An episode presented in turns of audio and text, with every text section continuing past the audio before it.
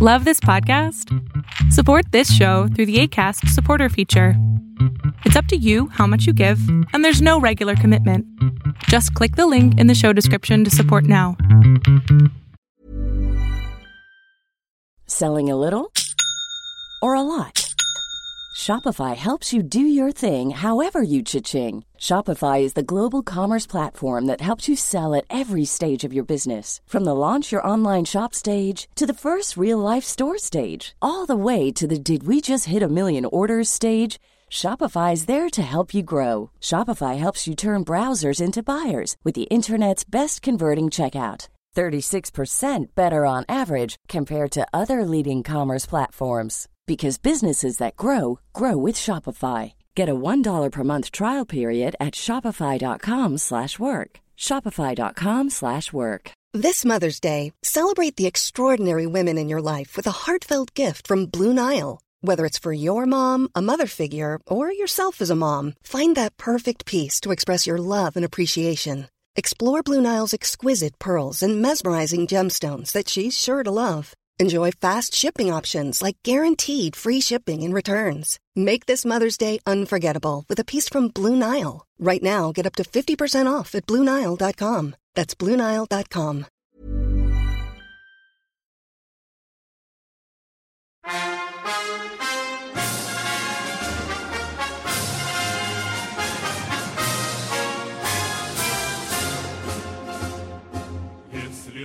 Greetings, comrades, and welcome to the Eastern Border. This time we're visited by Michael from the Red Line podcast. I know it's kind of easy to mess us both up because the Eastern Border and Red Line sound similar. Both of our show names sound like some subject that the other person could speak about on their own show, in a way. But we're here to discuss mm, recent political events and not so recent ones because overall, a lot of people are going to be Googling up each of our shows and probably trying to find out more about what's happening on the whole post Soviet sphere, specifically in, in Russia and Ukraine lately. But to be frank, all of this ties together with a much more kind of a cultural thing that's going on in the post Soviet sphere, so to speak, post Soviet area throughout these last 30 years with all the culture and everything. So we're here to discuss a little bit of um, the national peculiarities of democracy. That's how I'd like to put it. Please, Michael, go and inform dearest comrades why are you here and why we are totally not aiming at you with a pistol currently. it's always great to be here. Uh, so I'm Michael. I'm the host of the Red Line. Uh, we're a geopolitics show that has experts from the CIA, the White House, FSB, you know, presidents, uh, prime ministers, all sorts of people come on. Uh, you know, we have three guests for each episode, and we tackle one big geopolitical issue each fortnight. And we've, uh, in my background, I was a conflict journalist, uh, mostly focusing on the Middle East and the old Soviet bloc. So this is back in my area of the world, and uh, you know, no one. I, I, think all my family and friends and girlfriend are sick of hearing me talk about Central Asia and the Soviet bloc. So it's uh, good to finally have someone who's willing to listen to it. Well, not like they have a choice. I mean, no, seriously. Michael's actually very competent and serious on his show, much less than I'm here. This is where Michael's allowed to be a bit silly because we'd like to take some breather from the miserable realities of our everyday lives by extremely dark comedy. but first things first, I think one of the most defining things, if you look at all this Warsaw Pact, this my side of the Iron Curtain countries, which includes not only the Baltics and, and Poland's and okay, it's less in Poland and, and Czech Republic, I suppose, because they were sort of under the umbrella, but not exactly in the Soviet Union. But if you look at the Central Asian republics and Belarus and all that stuff, and even Russia, actually Russia to a bit less crazy extent even than there, you can spot two things. Number one, um, constantly in Russian speaking media, the West get portrayed as this foul, evil organization that is always trying to undermine the well-being of other peoples.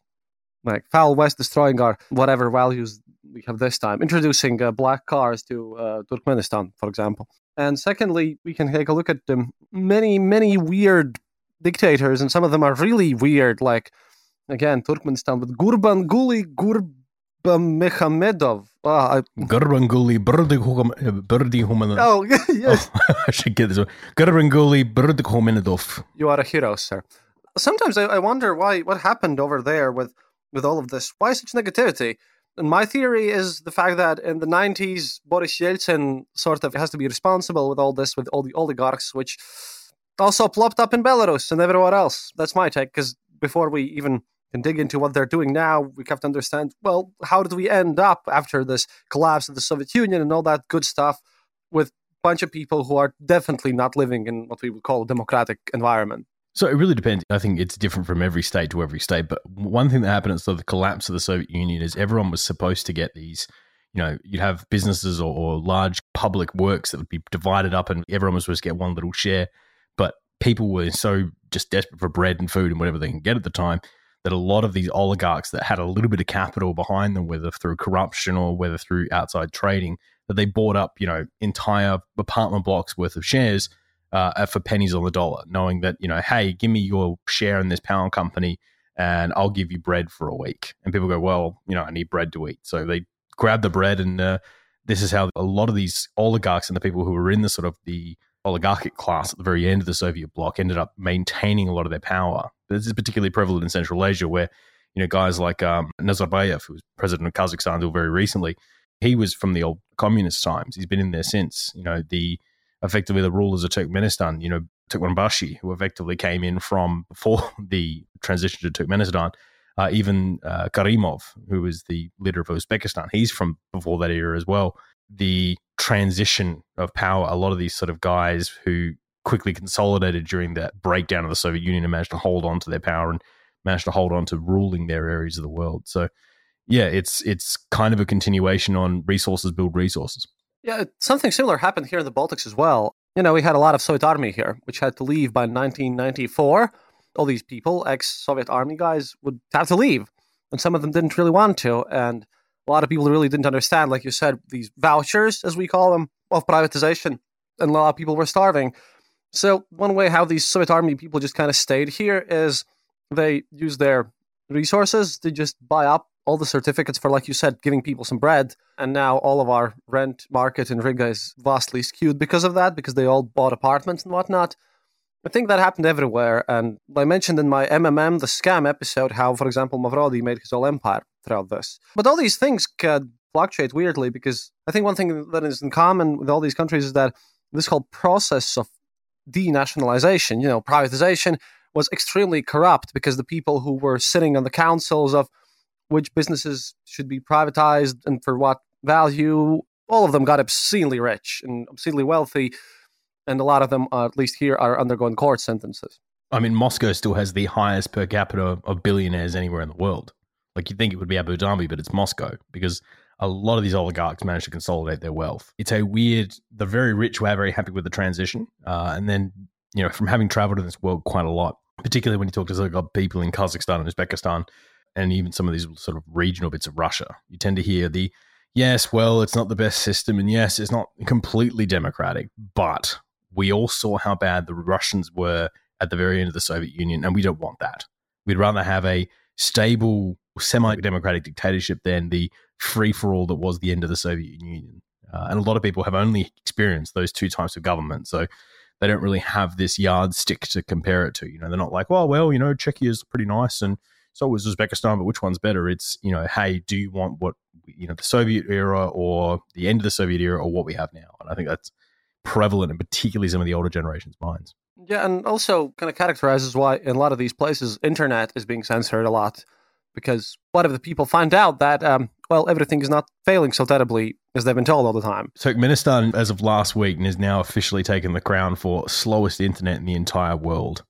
Uh, with to download a uh, about was it five meg takes two days.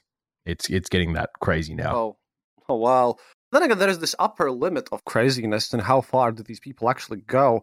Since Lukashenko, when he started out, sure, he was authoritarian. He also used to do some imprisonments, but there weren't like protests to the mass scale like we see now, right?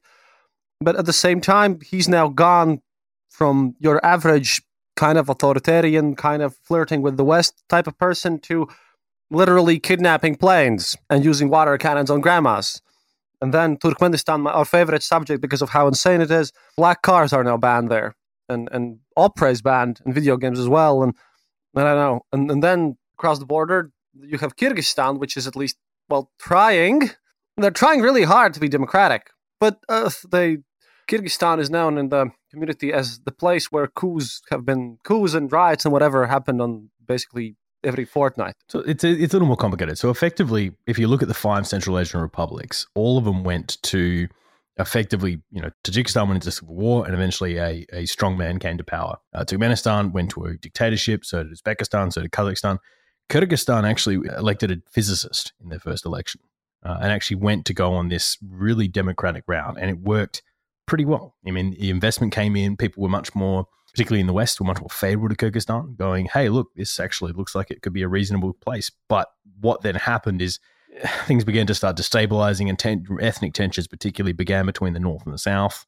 And you had this brewing of problems uh, and effectively all the and you know it's not a rich country. You having been there a few times it's it's a bit squiffy in points. And yes there were multiple coups and, and there were multiple because the security services weren't particularly strong uh, and you know people were allowed to assemble which didn't happen in a lot of the other you know central asian republics. It almost reinforced you know everything around them. You'd hear all these sort of pro Karimov guys in Uzbekistan go, well, look how crazy Kyrgyzstan is at the moment. You know, we this is why democracy wouldn't work here in Uzbekistan. I thought it's all about kind of this building of institutions Mm. because once the Soviet Union collapsed, we, like no one here really had any history of institutionalized parliament. Mm. The, the British take the crown for that because you know if you have an institution like Congress in the U.S. or Houses of Parliament in Britain, then you know you have something to rely on, and you know that the power is going to get checked. But when Parliament just appears out of nowhere, basically, and you have to figure out how to work within all this system, and institutions are all weak, then that's when all these strongmen can actually, you know, take power and discredit these institutions, even without, you know, letting them develop in some form. I think. But also the fact that they're just there was you know the whole system of government in these places were effectively designed to be very very managed, and a lot of these Central Asian republics took large subsidies from the rest of the Soviet bloc. You know, it was a huge economic catastrophe for a lot of these Central Asian republics. And a lot of these, when you actually sort of go right to the end of the Soviet era and do some surveys on how pro they are, uh, even when they're sort of not as biased as you think they would be, a lot of them still have pro sentiments. Even today, there is a lot of the older classes in some of these, particularly Kazakhstan and Uzbekistan, who believe the Soviet era was a good time. You know, it was. I think there's some rose-colored glasses going on there, um, but it's it's a very different thing for these Central Asian republics. That a lot of them would barely see a change between you know republic times and uh, and obviously the, the Soviet era times. And it's actually funny we're doing this because I think what tomorrow is the 30th anniversary of Kazakhstan becoming a republic, which is the last Soviet republic to leave. It was uh, by that point what Russia had left the Soviet Union. It was just Kazakhstan holding the you know keeping the lights on in the office. Oh yeah, and what what now is Nur Sultan used to be the Soviet capital for a while. Well, before that, it was it was Almaty, because Almaty is the biggest city in Kazakhstan. Um, but it's really close. Almaty, to drive from Almaty to, to Bishkek only takes you like an hour an hour and a bit. But they moved the capital into the desert, into the kind of center of Kazakhstan, and built this artificial capital that was was called Astana. Uh, and they spent, I'm exaggerating here, but hundreds of millions of dollars on this, you know, Astana campaign, calling the airline Air Astana the Astana cycling team, advertising Astana. And then as Nazarbayev left in this sort of chaotic, there was lots of protests saying, you know, hey, you've been in since what, 80, 88, uh, you got to leave now. This was about a year ago. He left the parliament renamed Astana to uh, Nur Sultan, which is his, which is his first name. It would be like, to give you some perspective, you know, Donald Trump getting kicked out of the White House, and on the way out, he renamed, you know, Washington is renamed to Donald. It was a, it was a pretty chaotic time for in Kazakhstan there. My favorite thing about the renaming was that um, a listener sent me this link that, just like in every other country, they had a website called the Escorts of Astana. And then they renamed it to Escorts of Nur Sultan, which is just amazing. that's a little, uh, surely someone there's a little on the nose, that one. Um, because yeah, he's been, you know, to put it very mildly, corrupt uh, by quite a big amount. Uh, particularly, so BTB Bank, which is one of the major banks of Kazakhstan, has had Nur Sultan all over it for years. Um, he effectively pick board members, he'll pick runners, he'll put his you know hand in the cookie jar, and he's been caught multiple times, uh, and yet he gets away with it. Most of his kids live in you know London, or uh, and they all buy houses, and yeah, Nur Sultan's been incredibly corrupt and been caught with multiple scandals, to put it politely. So Nur Sultan's escort seems uh, like someone's definitely in on the joke there. one one thing though is that uh, also a big role is played by the Russian media, since well, unlike in the other parts of the world, over here and everywhere where Soviet Union had some influence, everyone speaks Russian Mm. to each other, just like the rest of the world speaks English. We speak Russian. Mm. Well, I also sp- I also speak English if you haven't noticed, but that's beside the point. The thing is that there's a kind of Russian media everywhere, Russian language media, which also, well, in Latvia and Lithuania and Estonia and Poland, for example, we had our own traditions of some sort of local language stuff. But if you go to Belarus, for example, the Belarusian language, which, yes, it exists, is sort of pushed aside. Everything's dominated by Russian language news and Russian kind of pro Kremlin culture because those are the most viewed channels. And that, that happens everywhere. And I know that Kazakhstan recently decided to move away from Cyrillic alphabet and move to kind of traditional, you know, Latin, as they call it, alphabet to get closer with Turkey in a way. Mm. And that was also claimed in Russian news that it was a huge loss for the Russian sphere of influence, that Kazakhstan and a lot of those Central Asian countries are actually willing to move closer to their ties with Turkey and kind of, you know, hang out with their other brother, which is Turkey and Erdogan in this case, instead of Russia. How do you think will will this somewhat change and, and push people towards something else? This moving closer to Turkey. Yeah, it's something that we're seeing quite a lot through this region. So Mongolia is going through a very similar thing where they're moving away from the Cyrillic script and, and towards a Latin script. Their idea is that it makes business a little bit easier. Uh, and yes, they are trying to reach out to Turkey, and Turkey's doing a lot of outreach to this regional world, both for Central Asia as well as Afghanistan and, and Pakistan, particularly. But there's still uh, quite a lot of good sentiment towards Russia. A lot of Russian television gets watched. You know, when you go into all the bars and clubs, it's all Russian media on all the TVs. Uh, the lingua franca in the region is Russian. So when you go around, you know, particularly let's say in Kazakhstan, everyone will speak Russian. Uh, in Kyrgyzstan, it's kind of a Krussian, which is a mix between Kyrgyz and Russian. Uh, Uzbekistan, everyone speaks Uzbek, and about you know 80, 90 percent of the country speaks Russian. Uh, it gets a little bit less in Turkmenistan, but yeah, it's there. And Tajikistan, almost everyone speaks Russian again, um, as well as Tajik. Yeah, Russian still has a very, very heavy influence in Central Asia, and it's particularly interesting where you see Kazakhstan and Kyrgyzstan who have their economies very, very tied to China. Uh, and the oligarchic class is quite tied to China at the moment. But the general public seems to be much more happy with Russia. A lot of it has to do with remittances. Uh, a lot of these guys will, you know, when they go up and, and they want to go work overseas and earn some money and then come back, they all go to Russia. They don't go to China. Russia still has a large influence, particularly when it comes to sort of Kyrgyzstan and Tajikistan uh, for remittances. Russia is still a huge part of some of these economies. Uh, in the case of Tajikistan, it's somewhere, depending on the year, of around 55 to 60% of the economy comes from Tajik workers going off to Russia, working as street sweepers and barkeeps and, and construction workers, and then sending their paychecks back to Tajikistan. Um, Russia is still a huge influence in this region. That's the thing, because I know that before 2014, similar things were happening in Ukraine, and it was weird since you know I visited there and spoke with people and people on the ground, and it felt weird to hear that. Yeah, they recognized me from being from the Baltics, but this is the first time ever when I actually heard that. Oh wow, you're you're the lucky guys. You're in the EU and, and left early and stuff. Mm. I, I was asking locals about you know their struggles and and how how all the Donbass is going and they just countered me with all the questions about and how it's like in the EU. Will everything get better and how, how everything's going to happen? Mm. One thing that can be noted uh, is that because of this hostile attitude towards the West, a lot of people, specifically in Ukraine, definitely, a lot of people think that joining the EU will miraculously solve all their problems and it'll just go away, mm. which is certainly not the case. Because what I had to tell them is that, sure, by becoming more Western, so to speak, yeah, your salaries will increase, but so will the prices, and that's gradually going to happen no matter what. This whole attitude that a lot of people in general are kind of used to being in more in a more collective attitude, if this makes sense, kind of this attitude of, of villages and, and, tribes and all these little ethnicities and all that stuff. They, they also held together in the Soviet era in, in Central Asia as well.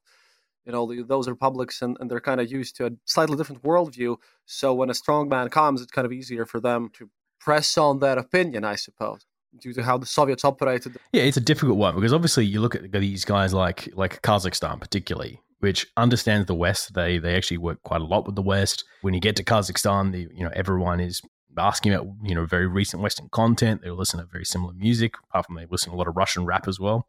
Uh, but they're also in a bit of a position that you know, unlike Estonia or Latvia, where you are, or even Ukraine, where there aren't borders and other people you can trade with when you're in Kazakhstan, there are, you know, in only a few directions you can move your goods in. You can either move it through Russia, to which Russia will then own most of your pipeline and infrastructure and, and logistics. Uh, you can move it to China, to which China are pretty nasty with how they do business in a lot of this region of the world. Or you try and go through all the other Central Asian republics, which is always a kind of roll of the dice depending on who's in power at the time.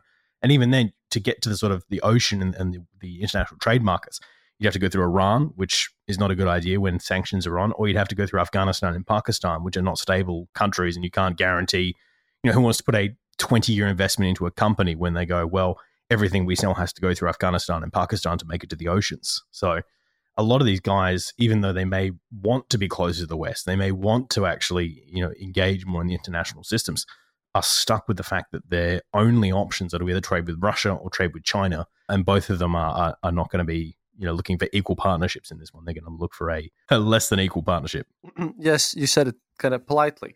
Uh, also, we have to remember, for example, that um, the Soviets weren't really treating all the Central Asian peoples nice as well. Mm. I had a whole episode about the Aral Sea in Uzbekistan and the ginormous ecological catastrophe there. Mm. That was just mind blowing, you know, with all the cotton and everything, which just now uh, has ended up with, uh, with terrible consequences. But if we're speaking about these dictatorships, we have to remember that um, these are not just in officially recognized places. You can look at the, the Chechnya region around Caucasus in Russia. Mm-hmm. It's in many, many ways way more authoritarian than anything you can see in Central Asia. Little oligarchy or something. I, I wouldn't call it oligarchy. Owned by Sheriff, uh, aka Transnistria. Yep, I've uh, spent some time in, in Transnistria, and, and, Sheriff owns everything. Like even towards the the grocery stores are all Sheriff grocery stores. All the soccer clubs are sheriff, and they actually live in a, a giant mansion, you know, right in the center of town. Uh, it's it's guarded and it's lit up like a Christmas tree all year round. Effectively, those because there's this instability and this this questions around a lot of things, people tend to drift towards well, what will make this stable? Uh, and that's when you end up having guys like Ramzan Kadyrov in, in Chechnya or Gurbanguly Berdi Muhamedov. Ah, yeah. that, that Muhamedov in uh, in in uh, Turkmenistan. Oh yeah, right. You need to pronounce his name properly. You want to enter there at some point too. well, that's the thing. They used to have this this book called the Ruhnama, which is kind of like a, a mix between the Quran and a book of poems by the previous Turkmen leader. Uh, I, I, have it. I have it somewhere at home. Yeah, it's it's amazing. I have North Korean too, but Ruhnama is just so great glorious Turkmens do everything. But even like to get a driving test, it'd be, you know, like when Turkmenbashi go to the lakes, how many stones does he throw into the lakes? And you're like, four. He's like, oh, congratulations, you can drive now. Um, it's, yeah, it's, it's pretty, it's a pretty crazy area of the world. Um, but again, some people, if you ask them, will say, oh, well, it's stable and there's been no, very little protest and very little coup. And, you know, we've, people feel comfortable investing for 25 years here. Though I'm just going to give the other point of view here that a lot of people say that yes, there's no democracy, but yes, there is stability. And if you look at the only true democracy in Central Asia, they have coups and revolutions and all that kind of stuff. So it's uh, something that hangs over a Central Asian mindset. Well, that, I kind of understand this kind of mindset since, well, um, everyone check out the Red Lines episode on Bosnia. Mm. I approve that one. That's one of the places where I've also visited. And at least I met people there who, of course, were critical of Tito's government and all that happened then. But their argument was, well, at least we didn't kill each other constantly, basically. Mm. Yeah. Which is also nice if you think about the Balkans. Them not being at war is is definitely a good thing. Mm. It's very very strange. I walk through Sarajevo and the war is everywhere in Sarajevo if you go there. Mm. There are those little roads and everything and the, if any massive civil war between basically brother nations because Serbs and Croats and Bosniaks they are they're very very closely related after all. Mm. If, if you have a war in living memory and then in schools you learned about the period when, you know, sure, there was socialism and Tito and dictatorship, but at least we didn't shoot each other. That might certainly have a certain appeal, I think. It's also interesting for international businessmen, particularly if, let's say, you're Russia and you have a vested interest in long term engagement and investment in this region of the world. Something that always rings in my mind is when I was speaking to a pretty high end diplomat from an unnamed country in Europe. And he goes, Look, you know, we're happy with Biden who's come in. I think it's going to be better for foreign policy uh, having Biden in power rather than Trump we're also a bit nervous to sign any deals with the US. And I go, oh, well, why is that? He goes, oh, well, frankly, you know, the US, they can have a midterms go wrong and all the deals can be now ripped up like we saw with Iran. Whereas, you know, with China, with these long-term Central Asian, you know, dictators, uh, to put for lack of a better word, we know that we can sign a deal with them and 25 years on, it'll be either him or his son sitting at the helm. So we feel comfortable investing 25 year lots. Uh, and that's something that always kind of sticks in the back of my mind going, holy shit, if you are an international investment company and you want to put $100 million on the table, you know, a lot of these dictators look somewhat appealing to the outside world, and I think it's it's then a self fulfilling prophecy of well, some of these investment guys want to chuck money into places that are less than democratic because it's stable, which just fuels the less than democratic tendencies in these countries. Yeah, which is side tangent though, but which is why I find hypocritical when a lot of companies on Twitter tend to post how they care about social issues and all that whatnot. And when big oil companies do that, it's extra funny because, well, at least they're pretending. But I, I highly doubt that any massive, huge company is really interested into the well-being of people more than they could actually purchase their products or something. It's kind of not in this direction, I think. The really funny example of this is right now Apple's trying to get rid of the programming terms master and slave, uh, which is used in programming to sort of you know, tell the computer what to do. Uh, but at the same time, trying to stop legislation to you know, prove there's no slavery in your supply chains, particularly when it comes to China. Uh, so they're banging on the drum, saying, "Well, we can't have the terms master and slave. It's it's too reminiscent of slavery. You know, we don't. It's disgusting." At the same time, is trying to block slavery legislation that actually prevents slavery in this in today happening uh, at the same time. So yeah, I, I, this is a bit of a bugaboo for me as well. I think this is also kind of reminiscent of, of like if right now people would start boycotting Volkswagen or something for you know their less than uh, reputable roots. it's it's companies they, they they change and everything's everything's weird. But while we're at Ramzan Kadyrov and everything, because we do have a sadly we do have a limited amount of time. um, I, I want to talk about Ramzan Kadyrov, at least in my opinion, and in a lot of potential opinions that I've read, has um, has a nice potential of breaking independent from Russia in the future. Hello there. Thank you for tuning in into another episode of The Eastern Border. We are so happy to announce that this episode is brought to you by our friends at Rusansov.com. If you're looking to buy new art, don't forget to use the code Eastern Border for a discount on us. Remember, head over to rusansov.com and happy shopping. If, however, you want to support our show directly, head over to patreon.com or our website, theeasternborder.lv, to find out how you can help out. For all things Eastern Border, don't forget to follow us on Facebook, Twitter, and Discord. And as always, thank you so much for supporting us. We really appreciate each and every one of you. That's all from me now. See you online.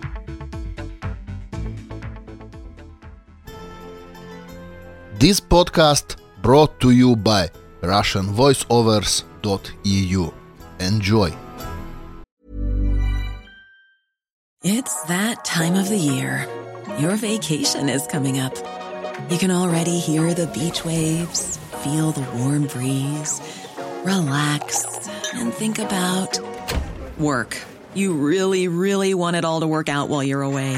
Monday.com gives you and the team that peace of mind. When all work is on one platform and everyone's in sync, things just flow wherever you are. Tap the banner to go to Monday.com. Wow. Nice. Yeah. What you're hearing are the sounds of people everywhere putting on Bombas socks, underwear, and t shirts made from absurdly soft materials that feel like plush clouds. Yeah, that plush. And the best part? For every item you purchase, Bombas donates another to someone facing homelessness. Bombas. Big comfort for everyone. Go to bombas.com slash ACAST and use code ACAST for 20% off your first purchase. That's bombas.com slash ACAST. Code ACAST.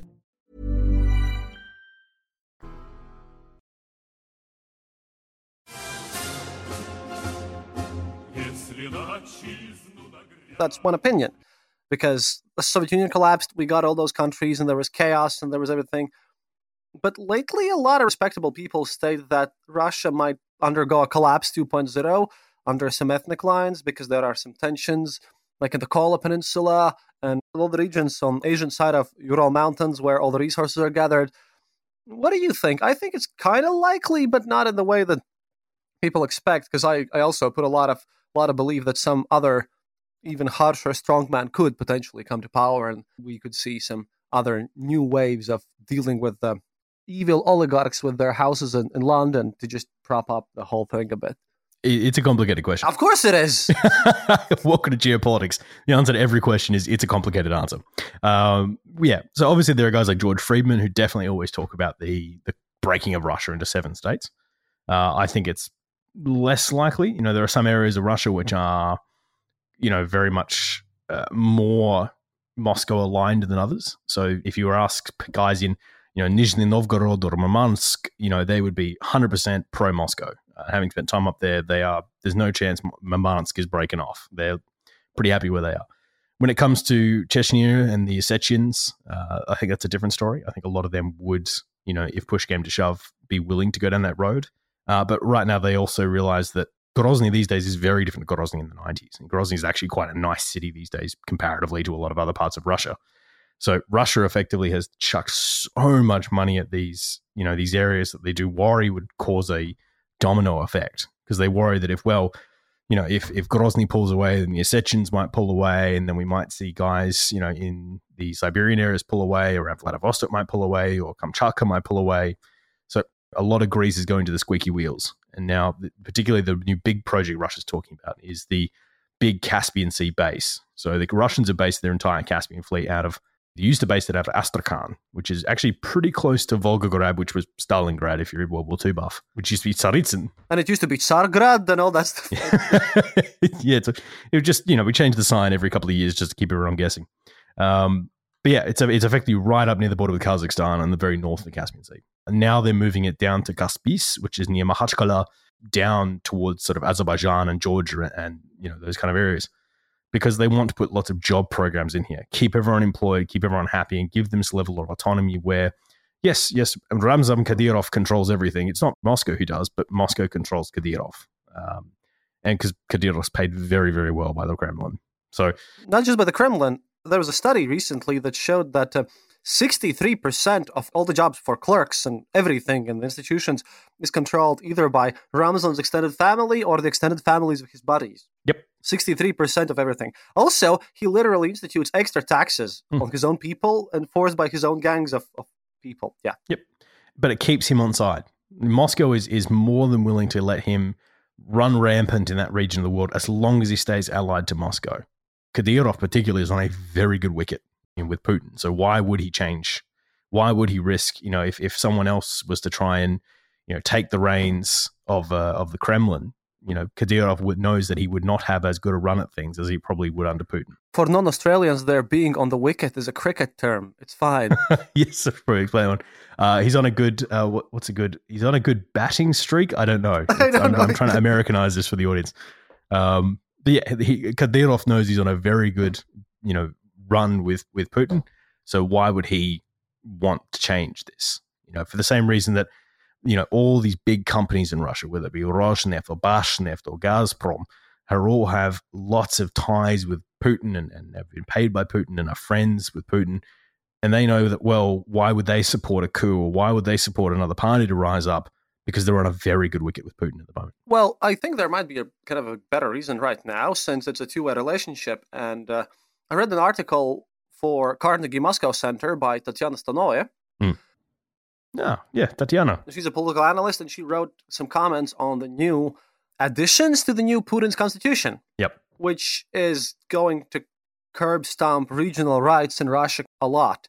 The governors can just be removed at will, basically. They're, they've turned into an even bigger farce than they used to be there are basically new powers to the governors, but they have to be even more loyal to basically central government right now. Local parliaments can be basically turned off at will, and municipal levels, municipal authorities, you know, the local mayors and whatever, their powers have been curbed massively. Everything's being even more verticalized, as Putin would like to put it. Hmm. They're making sure that the central authority has even bigger authority over the regions.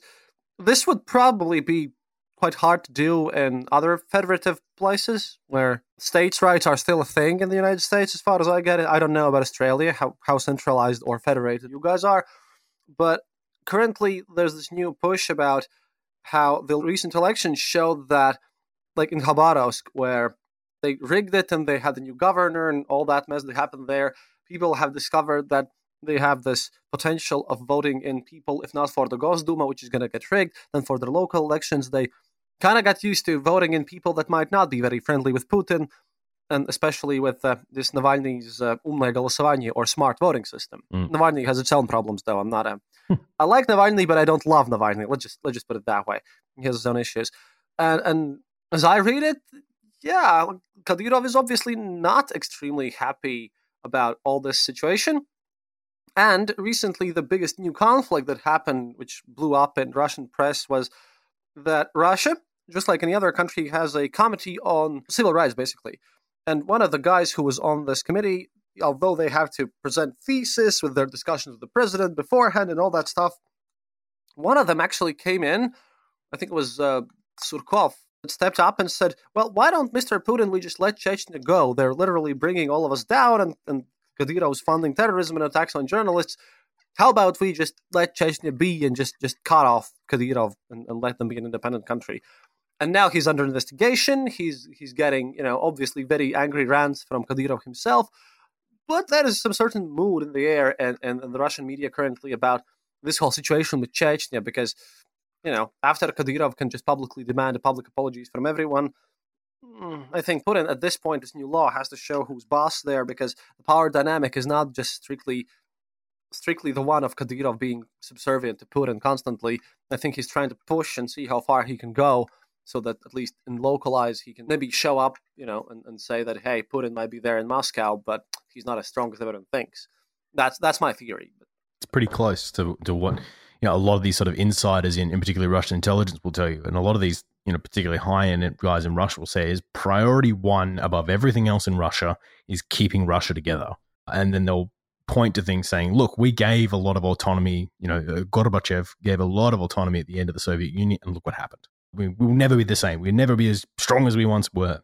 You know, when they talk about sort of letting Kadyrov break off or any of these guys, there is a genuine worry that Russia will shrink to effectively what European Russia, so effectively what west of the Urals, and then there'll be a bunch of satellite states across across the rest uh, from the Urals eastward. Russia cannot afford that. They do not want that. They like priority one above everything. You know, even even above making sure Putin's you know wine fridge is full. Priority one is making sure that Russia stays in one piece. So if they can do anything to keep it together, they'll hundred percent do it. Whether that be paying off Kadyrov, whether it be moving entire air, you know naval facilities south so there's more jobs in that region, whether it be uh, building up you know more infrastructure into particularly sort of ethnically diverse regions you know, around Vladivostok to make sure there are more jobs out there, whether it be making sure that there is a constant food supply of cheap food for some of these Arctic territories to make sure that people there are well fed and happy. You know, Russia knows that if if a couple of these breakaways happen, know, again, because this, people went, well, at the end of the Soviet Union, it was, well, it's only Estonia, Latvia, and Lithuania. No, that won't break up any further than it did. And everyone then watched the whole thing break into 15 republics. Um, there is a genuine worry that if some of these smaller guys like Ossetia, Chechnya, and, and guys around Vladivostok would break away, then it would cause a lot of the same problems. And uh, for those who don't know, this is a big issue for Russian intelligence things because, well, I I get some messages from from guys, but probably not the same guys that you do. They tell me that always remember the Tatarstan. In 1993, Tatarstan held a referendum to break away from Russia to become their own Tatar thing. Mm. And it was all according to Yeltsin's constitution, but it was disallowed completely. And secondly, Russia, their federation subjects are not just states. Some are republics and some are like autonomous oblasts, stuff like that. And Tatarstan republics hold the special case that they used to be able to elect their own presidents. Mm-hmm you know, like a president of the republic, which is a federated in the thing. And Tatarstan hold on to this for a long time, mm. but now they had an official. A couple of years ago, they had an official document from Moscow stating that no, no, no, no, no, the head of Tatarstan can no longer call himself president. Mm. That is the sweet attitude. And other part that I know that can cause discontent and why this might actually be a serious reason why these people could want to do some breaking away parts is that in the places of where Russia gets its oil and diamonds and all that stuff, those places are all minority ethnic Russian, which is what, what you expect people who live in Moscow and St. Petersburg, their own nationalities, and they get paid extremely little in comparison to the big guys in Moscow. Because we spoke about this in our last Hearts of Iron 4 game, which is awesome, and I wish to play it again. Also, Dan Carlin, if you're listening to this, join us. But uh, the thing is that this is an interesting fact about Russia and how it treats itself, basically is that if you're in United States or Australia or whatever, imagine that every possible business in your country would be registered and paid taxes in your capital, and maybe slightly in some other city. That's what's happening in Russia because if Washington D.C. would be just this massive place where everyone pays taxes, so it gets the most money.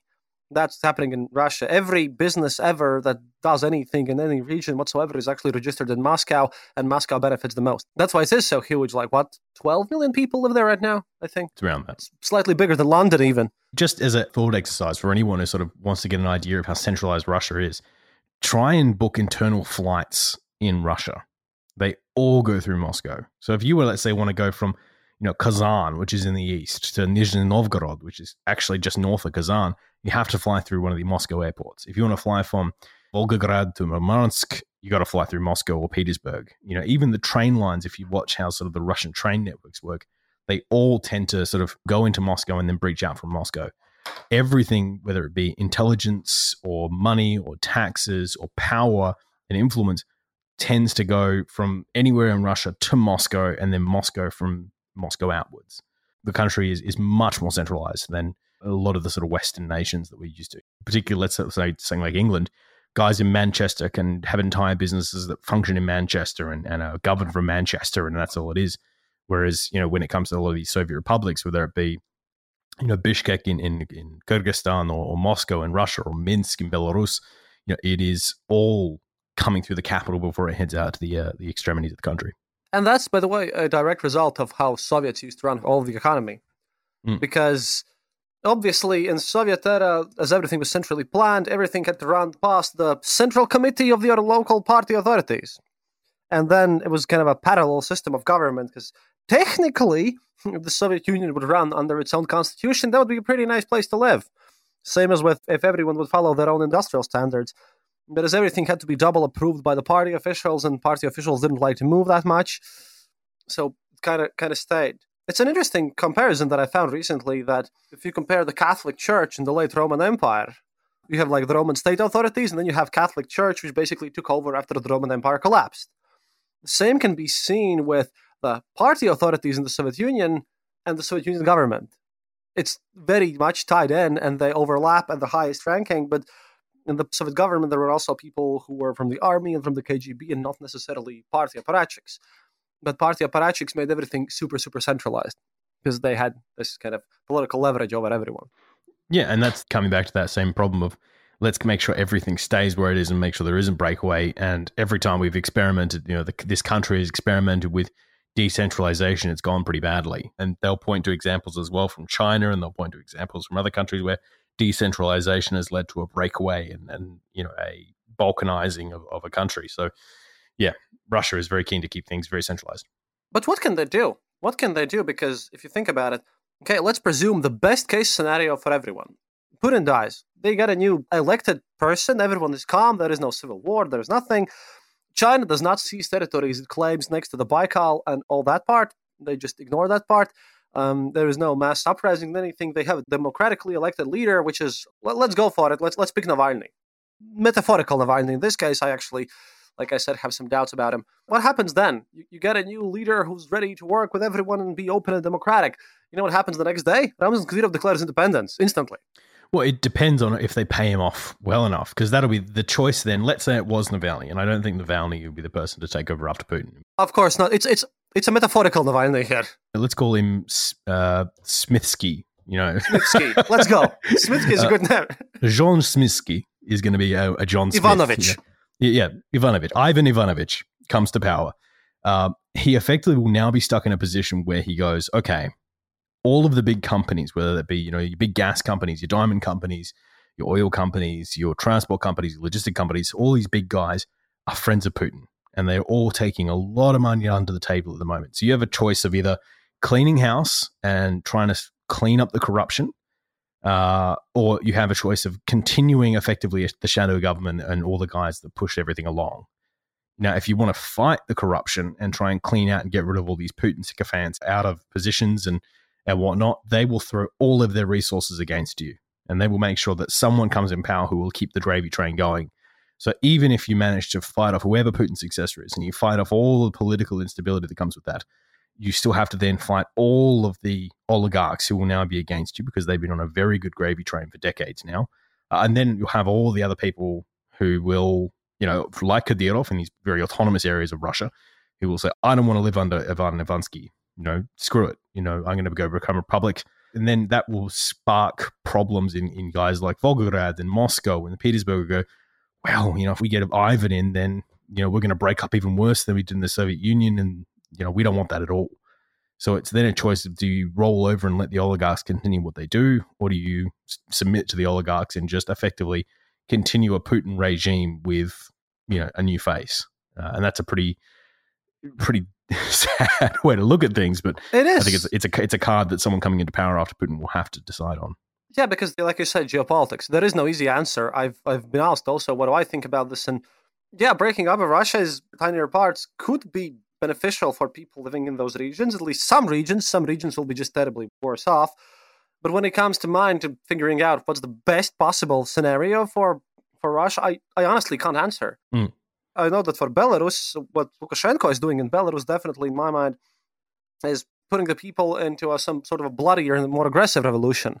The last one was where protesters came out in the streets with air balloons and flags and whatnot. In the next one, they're going to be fighting police with Molotov cocktails and, and bats and possibly guns, even. Hmm. Because Lukashenko is now blatantly showing that no, no, no, while he's physically alive, nothing's going to change there. Putin's in a bit different situation because, uh, unlike Lukashenko, whom I do not consider a rational player at all anymore, Putin is not dumb. Putin is not dumb. I respect Putin. He's evil, but he's not dumb.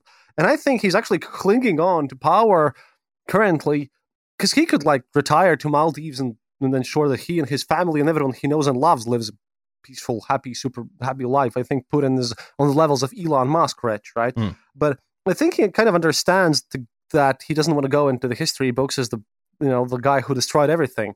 And he also understands that he has to stay there, even though maybe he doesn't want to rule anymore, or maybe he would like to do something else. And he has to prop up his image, have those plastical surgeries and all that stuff. I think he really thinks he's doing the best for Russia because he doesn't read the internet. He's given internet and little red binders that, that tell him what's happening. He doesn't use smartphones either. So mm. I, I don't know. I honestly, when it comes to Russia, I just don't know. Well, let's see. I'm I'm sure there will be people in Putin's ear saying, "Mr. President, you know, you are the only thing holding this country together. That if you die, this country will fall apart into a bunch of republics, and you are the glorious leader holding this republic together." And someone's going to clip that out and throw that at me one day. uh, but that you know, that's the kind of position he's in. When it comes to Lukashenko, he's you know, I think he's a little bit smarter, but not not as smart as Putin. And I think the interesting thing for Lukashenko been he's been really good at playing the West and Putin off each other. So every time Putin doesn't pay him as much attention, he starts, you know, he goes and has a few talks with the EU. He has, you know, the Polish ambassador will come over and he'll start talking about releasing some of the sanctions. And then obviously Putin goes, uh, uh no, don't want that.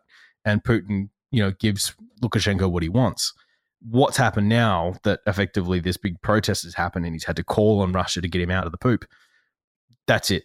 There's no going to the West now. He knows that the only option now is, is looking to Putin. You know, he can't play them off against each other because the West won't have him anymore. The West will only accept Belarus in a post Lukashenko world. And he knows that. Russia knows that. So now Russia has Lukashenko wrapped around their finger, and Lukashenko has no way to be able to do these kind of trying to put your feet in both worlds. Obviously, very much closer to Moscow than he is with the West, but you're going to see things like when you go to sort of South Lithuania, you'll start to see you know more Belarusian number plates than there are Lithuanian number plates. That's going to start to disappear. And when you get to the younger generation who all go to Poland and they all go to Lithuania to do their shopping and hang out, and they understand that those doors are closing. And I think the younger people in Belarus, uh, well, again, I haven't been in Belarus for a couple of years now, but the young people in Belarus all know that. But the, the window is closing, and they are getting boxed into a point where if Lukashenko was in power, they can only turn to Russia, and Russia has a vested interest to keep him in power. I wish to be able to go back to Belarus one day because, uh, yeah, I, I think I think that door's closed for me at, at this point. but um, that and Russia, I, I kind of would like to visit the central central parts though. Talking about the Central Asia thing, one thing that we've spoken about Transnistria, Russia itself, Belarus. Mhm. One thing we hadn't mentioned is Nagorno Karabakh and Armenian relations with with Russia and everything, Yep. because that's a slippery one. I remember I was in Balkans uh, when when the whole last Nagorno Karabakh conflict between Azerbaijan and Armenia came up, and the reasons why Armenia sort of lost the war, well, they did lose it in the end, was the fact that even though Armenia in the previous conflict had way more troops and they were about the same level technologically, there had been a mass brain drain and exodus from Armenia. Meanwhile, Azerbaijan had been like building up stuff and they had like Turkish drones and, Mhm. and, and things. What I don't get is why why the Russian government is so a very friendly with Armenian government, although well, still ex republics and whatever. But what's what's the stake there? Why what is this a power play against Turkey? Because I even understand Syria because that's all about oil pipelines for Russia. Mm. And while Prigozhin getting his personal oil thing happening with private warfare company Wagner, um, my best friends, obviously. But uh, I, I, just don't understand what's Russia's big play in, in Armenia. So to kind of really oversimplify the whole thing, to go as usual, like crash, crash, crash course through everything here. Um, about the sort of a, the sixth of Azerbaijan, the bottom left hand corner is a place called Nagorno Karabakh. It's effectively a bunch of Armenians living inside the borders of Azerbaijan. In the early 90s, when the Soviet Union fell apart, whilst Azerbaijan was just you know fighting itself, trying to figure out who takes the reins, Armenia pushed a bunch of troops in and took not only the sort of island of Armenians living in Azerbaijan, but also the kind of territory around it, uh, and called that the Republic of Artsakh. Uh, and that's where we sat for a long time, with these Armenians occupying about a sixth of Azerbaijan uh, because they wanted to protect the ethnic Armenians inside that area. And this was so incredibly important to both these countries. Out of the last 13 or 15 prime ministers of Armenia have been born in Artsakh.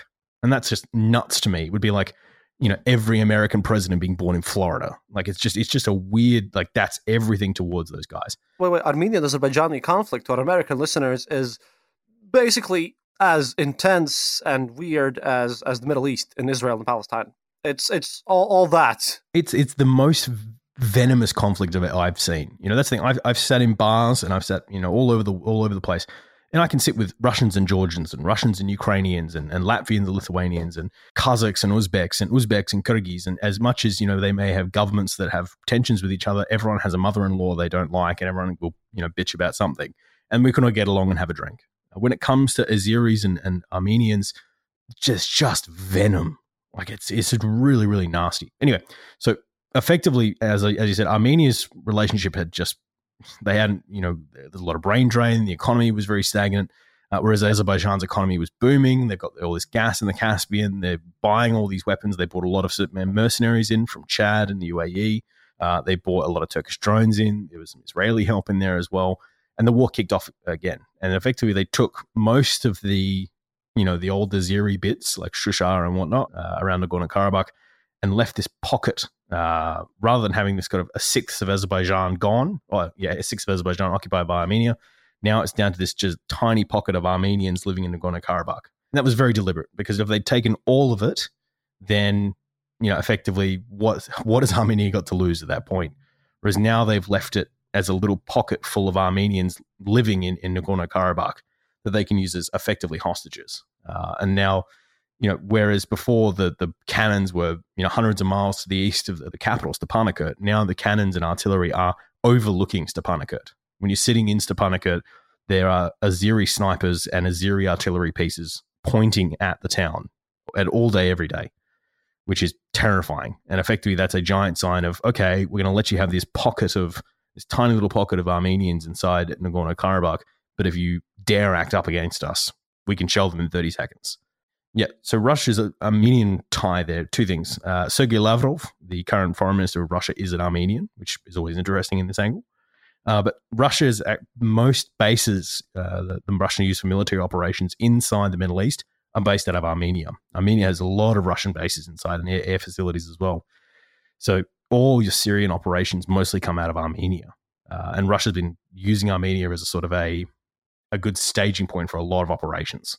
So Russia has usually actually been closer to Armenia than they have been to Azerbaijan, because Azerbaijan, you know, to put it very politely, is is a is the diet coke of Turkey. Um, uh, You're yeah. not wrong. God, I, I just annoyed the whole country. Um, You're on the eastern border. This is what we do on a daily basis. I, I don't know. Someone is going to send in um, an angry email saying that we didn't mention the specific problems of their country. Definitely. uh, look, I have I haven't called the Belgians swamp Germans yet, so I think I'm fine. Um, no, no, those those those would be the Dutch. Belgians don't just exist. uh, they're just French that wish they were German anyway, let's move on swiftly before we get we annoy a whole bunch of other people. So, um, yeah, so we're, talk, we're talking about. Uh, I mean, yeah, obviously Azerbaijan right now is really important to Russia because A, that's the link between Iran and Russia because they can run the train lines through there. Uh, and B, it's far richer than Armenia. You know, Russia would love a, a piece of that pie. Uh, and Armenia is just not a particularly financially, you know, booming economy. But Armenia still offers them military cooperation, and the Armenians are far closer to the Russians, uh, as well as the fact the Armenians will jump into every Russian defense treaty there is, whether it be you know, CTSO, those kind of guys. You know, if Russia says, "Hey, let's form a cool kids club of of cool pro-Russian nations," Armenia will be the first to chuck their hands up. That's effectively where we're at. That the the Azeris won the war, uh, and it is chaotic in Armenia at the moment. They all, you know, for the last few months, everyone walks around like the worst thing in the world's happened because it is to those guys. This is the worst thing in the world that's ever happened. And now there's a hostage situation going on in, in you know in, in Nagorno Karabakh where at any time uh, you know, Azerbaijan can restart this war and it will be devastating because rather than the war slowly inching towards the capital, the war will begin in the capital, Stepanakert. And the fun part of all of this is that remember we've been talking almost an hour here, but put this into context. We started this discussion by mentioning the fact that oh yeah, there, there could be some weirdness happening in Ukraine in January. now, this is why I kind of love Western Twitter because people in the West tend to worry about the craziest things, which I don't just understand. Meanwhile, hey, here's a whole millions and millions of people who are like really into walking a tightrope, basically. Mm. But to finish kind of this one up, and if you have way more questions than you started this episode, remember we both have podcasts with lots of episodes on them. You can just go and, and check them. And Michael's The Red Line Show will be on my feed too. You, you can go and click the link and listen to him being very professional with uh, with better experts than me. Well, these more academical ones, definitely. They make much less jokes, you know. That's that's the thing. It's very very professional, unfortunately. Well, I mean, it has to be. I understand them. Like I can I can be here and, and making dark dark comedy, but I very much use their work anyways. but at least in this day and age, you have to be at least slightly funny. At least for me, not to not to go insane. The funny bit, sorry, to go behind the scenes here. The funny bit is when you speak to most of these ambassadors and stuff, they are just as funny and tell just as dark jokes. But they go, "Hey, the tape's off," and I go, "Yeah, the tape's off." And I'm like, the following people suck, and they just let loose. Uh, and it's just there's so much tape that you go, that is hilarious, and I love to release that, but you know, I don't. I also don't want to be the reason there's World War Three, even though the World War Three would be fantastic for the ratings for the show. But I think that's probably not worth it. uh, okay, clip this out and post it to something. I really hope Russia invades Ukraine because then our ratings are going to go up. TM. Okay, don't, don't, don't, don't, don't. No, it's bad. no, but to be to be fair, I, I just recently read a, a kind of a one of the things that I mentioned on my latest Twitter space was the fact that there was a Levada Center, and we'll kind of wrap this up on this. There was this Levada Center query on, of Russian people. What do they think? How likely the war is? And um, previously, I had read on Twitter, it's one of the things that you use this meta something where you can vote on various issues, and there's percentage of people who agree. And Levada Center kind of asked the Russian people, how likely do you think is the possibility of these border conflicts, as they call it, to start a war? And 38% of respondents said it's extremely likely, 33 said it's very likely, and 3% said it's inevitable. So it's over 75% of Russian people who think that actual warfare between Russia and Ukraine is at least likely. And secondly, 94% of all those who were questioned stated that it's definitely going to be a NATO uh, slash Ukrainian invasion of Russia that's going to prompt all this situation and that the West are to blame. And I know that in the West people look at it differently, but I, well, blame all the media apparatus there. But that's the view on the ground in Russia as of uh, 14th of December when the query was made. What do you think? What, what's the likeliness? Because I, I, give the likeliness about 30% chance of happening. You know, about 30%. Now, it used to be a bit higher, but then I read more on it. I give the possibility of a real war starting 30%, which is a lot, a lot more than I would like, but mm. that's my take. What's, what's your take? So it really depends. So if you ask, will Russia be at war with Ukraine, then you can say, well, technically they kind of are at the moment. There are Russian forces sitting in Luhansk and Donetsk as we speak, whether they be officially there or not, whether they be just incredibly well armed tourists or not. You can already say they are involved. Whether they go in and, you know, do the famous push to the Dnieper River, I'm kind of doubtful. Um, I don't see what Russia gains from that. And it's a risk of entangling a much larger, much nastier war by doing that.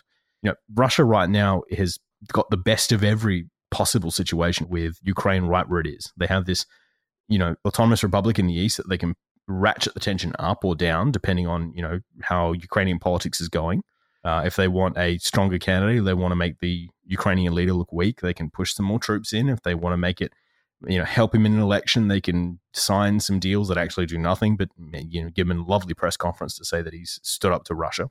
Uh, Ukraine cannot join NATO because you can't join NATO if you have a territorial dispute, which is fantastic for Russia. That's why they keep these breakaway frozen republics in, you know, uh, Armenia and Azerbaijan and Georgia and Moldova.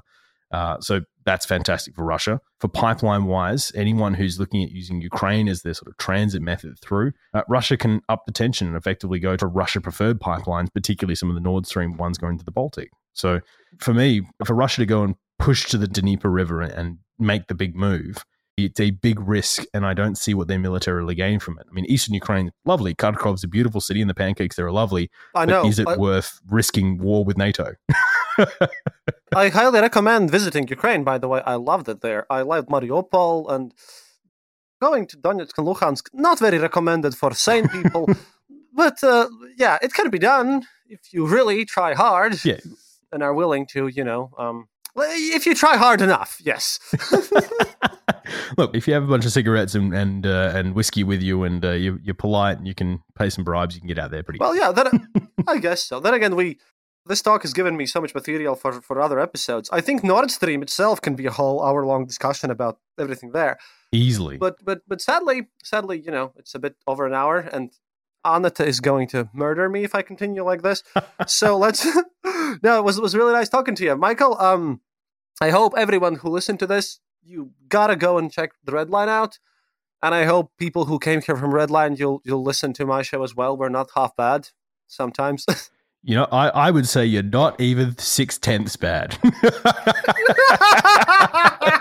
no, honestly, you like one of the first. I remember I, I first came on a show back when the Red Line was just starting. It was like episode six or something. We were doing Transnistria, one of the real early days. And even then, like I was a huge fan of your work, and I still am. Thank like, you.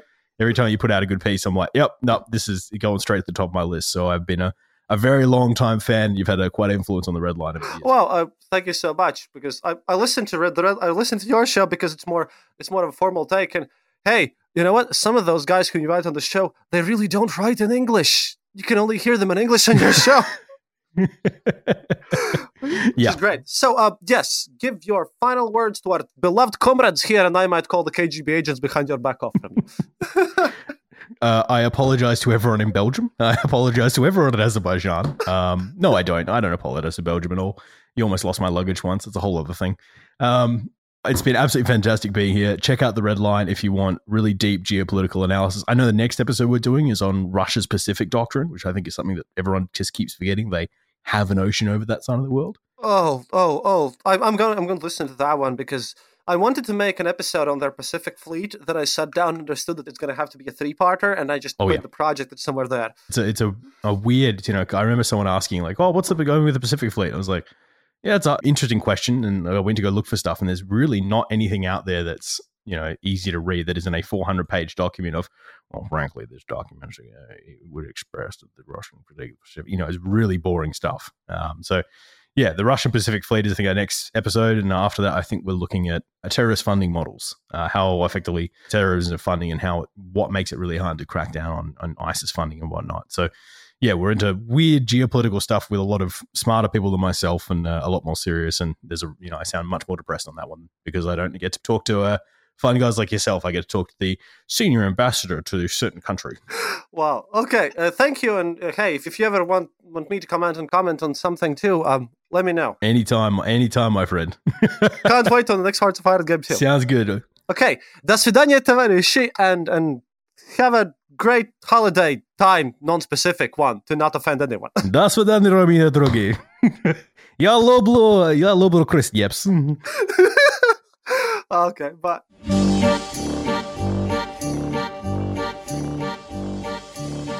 Thank you for listening to the Eastern Border Show. If you have any questions or comments, go to our website, theeasternborder.lv, and leave a comment there. Or email us at theeasternborder at gmail.com. We'll be sure to answer. You can also follow us on social media and contact us there.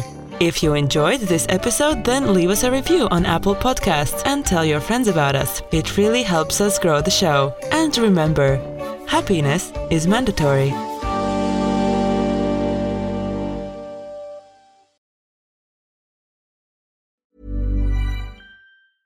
Hey, it's Paige DeSorbo from Giggly Squad. High quality fashion without the price tag. Say hello to Quince. I'm snagging high-end essentials like cozy cashmere sweaters, sleek leather jackets, fine jewelry, and so much more. With Quince being 50 to 80% less than similar brands. And they partner with factories that prioritize safe, ethical, and responsible manufacturing. I love that. Luxury quality within reach. Go to quince.com slash style to get free shipping and 365 day returns on your next order.